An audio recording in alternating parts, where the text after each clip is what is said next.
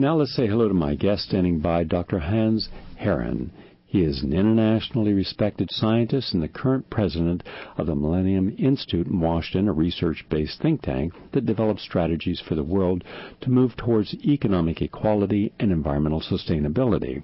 In the past, he served as the director of the International Center for Insect Physiology and Ecology and also the African Biological Control Center in Benin, Africa. And he also was responsible for saving the African cassava crop in 1995, which averted Africa's worst ever food crisis. And he's received he received his doctorate from the Federal Institute of Technology in Switzerland, numerous awards, and uh, we're happy to have him with us today. Nice to have you on.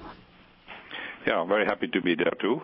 Um, you are part of our Conversations with Remarkable Minds series, and I want to begin by looking at I'm guessing that most of our listeners are unfamiliar with agroecology.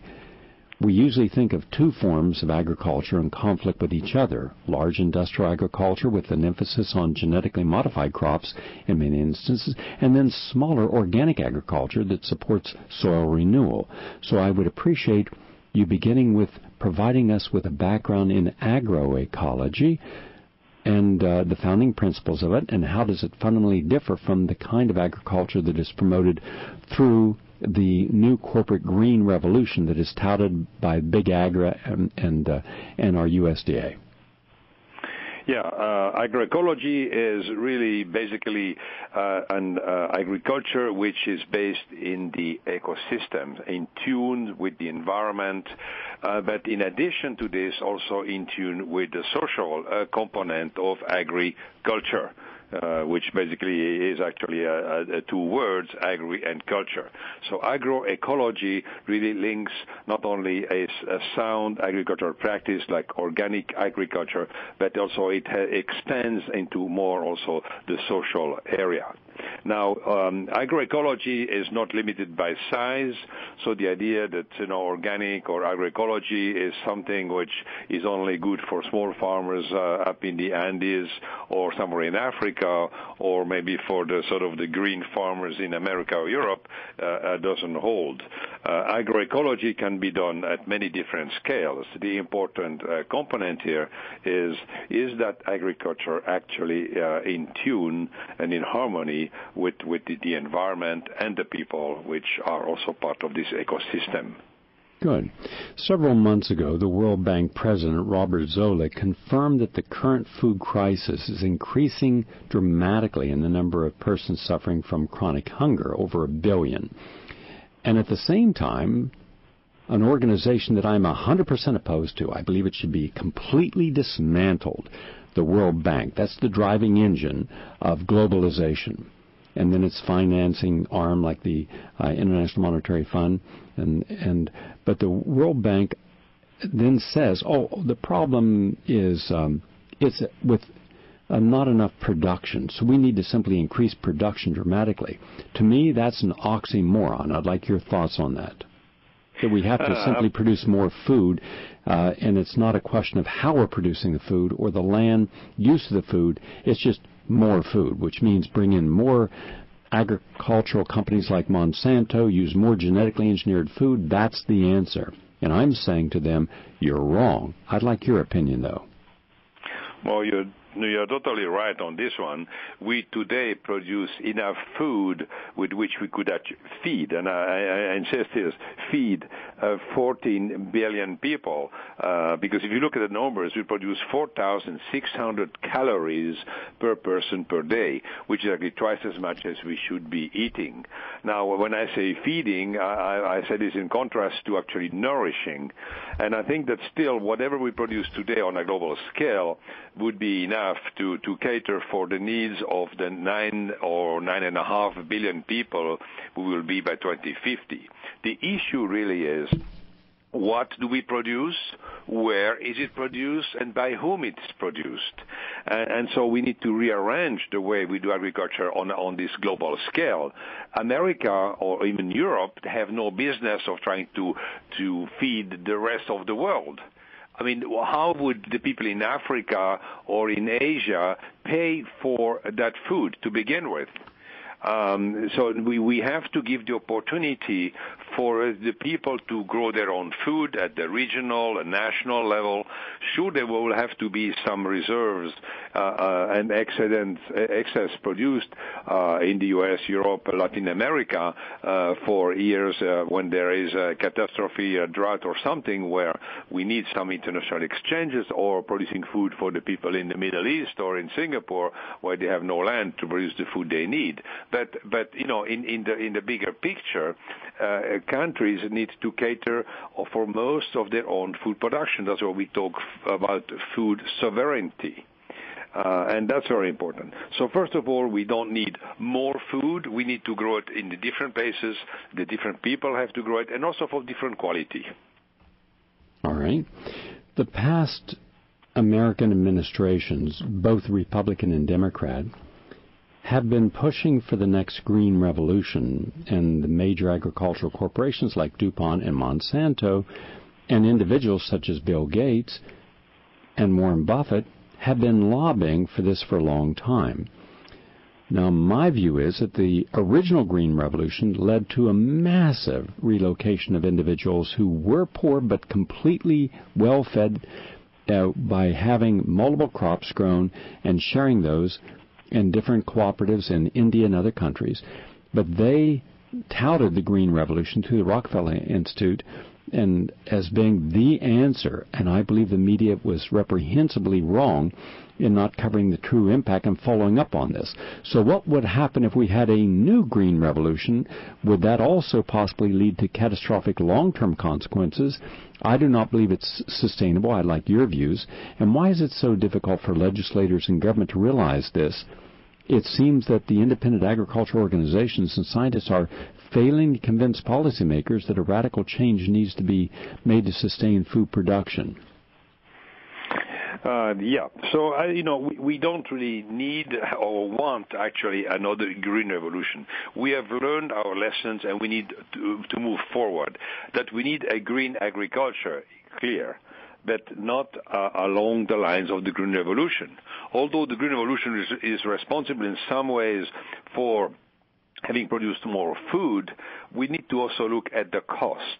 There were, as you mentioned, tremendous social costs. People have lost the land because the Green Revolution forced basically farms to become larger and larger and larger, even in India, etc., because of uh, irrigation needs, because of more fertilizers, so the input costs, which were not, that was just not possible for small farmers. So a lot of people lost their land and their employment, their income, and these are the people who today actually out there and hungry and cannot have access to the food which actually is even available. Uh, so, so, so that's why, first of all, we don't want green revolution because of the social issue. Now, the green revolution also had a tremendous impact uh, uh, on the on the ecosystem uh, we lost a huge amount of biodiversity in the last 50 years uh, because of, this oversimplification of the system with a few varieties, those improved uh, short-growing varieties which were high-yielding. Um, they, they displaced a lot of the land races. And why is this such a problem? It is a problem today because we have less variety the new varieties actually are less nutritious. They have lost a lot of their uh, micronutrients and vitamins because the extra yield is actually extra starch. All the other elements have not increased. So, we have a quality issue we have less diversity, genetic diversity uh, within the different varieties and across the crops, which means that we have less resilience in, in, a, in, in, a, in a time when we need more diversity to have more resilience uh, in the face of climate change. So from an ecological point of view, no good. Uh, never mind that we, with those crops, used a lot of more fertilizer, in particular nitrogen, which has tremendous impact on climate change also, from production to consumption of it and uh, also uh, an increase uh, in the use of pesticides and herbicides because those plants, those super duper varieties, also the GMO varieties which are tolerant to insects and, and, and, and herbicides have actually, if you look at the numbers today, increased the use of these products. totally unsustainable. So basically, from an from an energy point of view, uh, uh, the, the green revolution has has been only possible because of cheap oil we know we already peaked in terms of oil and oil-based products. So as we go forward 50 years now, there will be very little oil left and whatever is left will be very expensive, which means that all the products which uh, this green evolution agriculture is dependent of will be extremely expensive. So basically, you know, no matter how you look at it, from a human health side, from an environmental health side, from a resilience side, that type of agriculture is just bankrupt. It is, it is not a solution forward. I appreciate that answer. Thank you.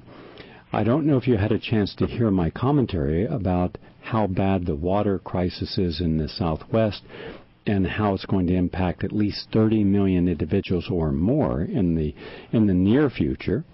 Uh, but now we have to look at Africa and other countries, and what you have by the latest satellite imaging, which was just this week, they're showing a great deal of loss of groundwater, and historically villages and people living in a village of five or even 10,000 people never really drew down the water. So they had no impact on that. But now in comes the United States and hedge funds, Saudi Arabia, Kuwait, China, the biggest player on the block. And they're buying up, and India, the second biggest player, and they're buying up huge tracts of land in uh, South America and in Africa and they're displacing first all the people that have lived there through the millennium. They're gone. And now they're gating all this off and they're planting monocrops for either biofuels or back through food uh, to send food back to their own countries without any consequences. A to the environmental co- consequences to the nutrition of the people living there. So give us your idea because we're not talking about peak water. And the average person doesn't even talk about peak oil, and yet we're past peak oil, and we're way past peak water, and now we're we're approaching destroying quality topsoil. So we'll be p- past peak quality topsoil. So we're peaking in all these areas without any thought of sustaining a future where, when we use natural and organic means, we don't negatively impact anything. And we're using these new green revolution, we negatively impact everything. Your thoughts, please.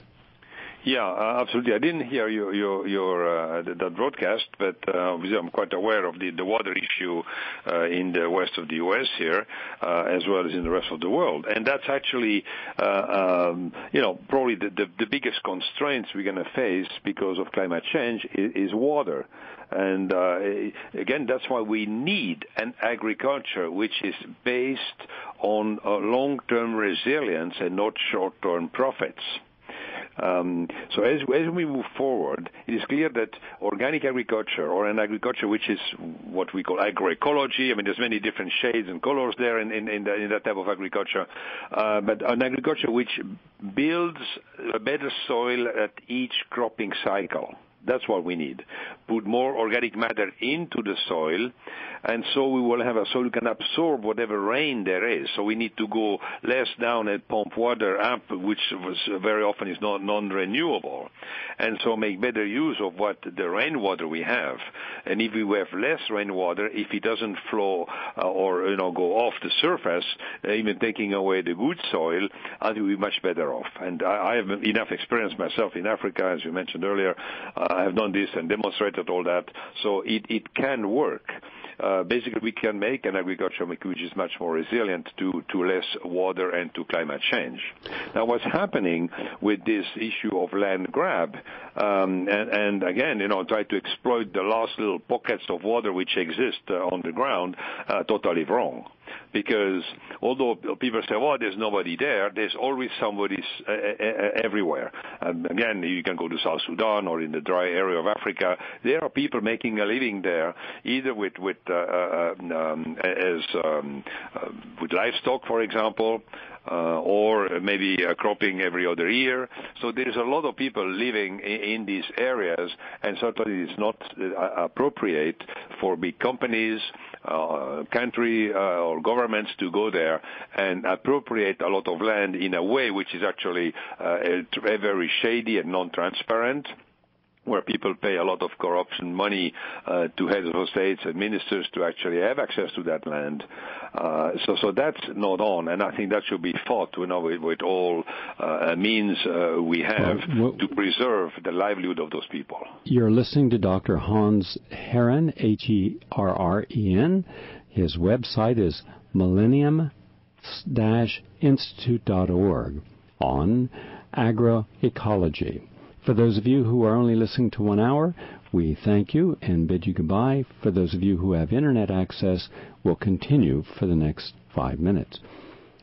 Now, next week, we're going to set aside an hour to talk with uh, Anuranda Mittal from the Oakland Institute as he'll be talking about the dramatic rise of corporate national land grabs in Africa and other parts of the world, and China is well known to be doing this incessantly. However, it seems most developed countries are following suit, and so um, we will deal with that in a whole full hour. Now, my last question is this. Recently, we had an international conference uh, in Durban, South Africa. Almost nothing covered in the major media. Then there was a careful analysis done of all the major media in the United States ABC, NBC, CBS, CNN, and Fox. How much time did they devote to climate change last year? Now, mind you, we had we had 12 billion dollar plus different disasters based on environment. It was 22 minutes. 22 minutes. That's it in an entire year by our major media. So if we're not willing as a media to pay attention to it, and politically we don't want to focus on it because too many people are into global denialing, denialism, then how are we going to get this message out? What do you suggest that we do to make people aware of the dangers of fossil fuels, that they're not sustainable, that we have to change all of our practices and get more nutrient rich uh, produce grown?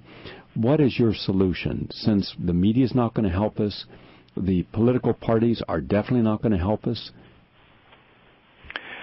Uh, maybe we have to start an Occupy Big uh, Ag or Ag Business to me, it looks like we have to create a mass movement from the bottom up. And that's actually also the words used just a few weeks ago in New York by Mr. Maurice Strong, who was actually the originator of the Rio, uh, original Rio conference. And uh, to me, it looks like it is clear that we have to get the youth much more involved, maybe with the new media, Facebook. We have to figure a way how can we touch the people and tell them that, you know, we, we, we only have not only have peaked, I think in many areas we actually have reached the tipping point, which will, after that, after which everything accelerates. And to me, it looks like we really have to pull the alarm much, much more strongly, and I think get the next generation much more involved, because in the end, it is that generation and their own children which will be affected tremendously uh, by basically our uh, uh, lack of response to what we know we should be doing right now and should have been done yesterday. Of course, there is the other side of that. If we do nothing, then the tipping points of the 12 tipping points, at least four are in the process of tipping. Nothing we can do will stop them from tipping. We will simply have to look at the consequences and act uh, act defensively from that point. But would you suggest, and I'm only asking this as a subjective suggestion, that we are more likely to hit a catastrophic event before it gets our attention to do something I think that we all see the brick, flying towards our head and think we can duck it. I think it has to hit before we we really realize how bad the situation is. And this is very unfortunate, you know, being human beings with so-called uh, uh, certain level of intelligence. I think that we should actually act first. But again, I think the, the greed and, and, and the comfort in which uh, we are, I think, blinds us, you know, from that reality that things could be quite different. And uh, we don't want to believe it until I think until we see it. And we have seen a little bit, but not enough to really, uh, I think, uh, have this broad effort to make the behavioral change we need to see to to to move forward in, into a better world. So on the one hand, one hand, I think we can still do it, but on the other hand, I, I say, you know, it has to be done now. Thank you very much, Dr. Hans Herren. I appreciate you giving us your input. Yeah, thank you very much also for the opportunity. It a pleasure.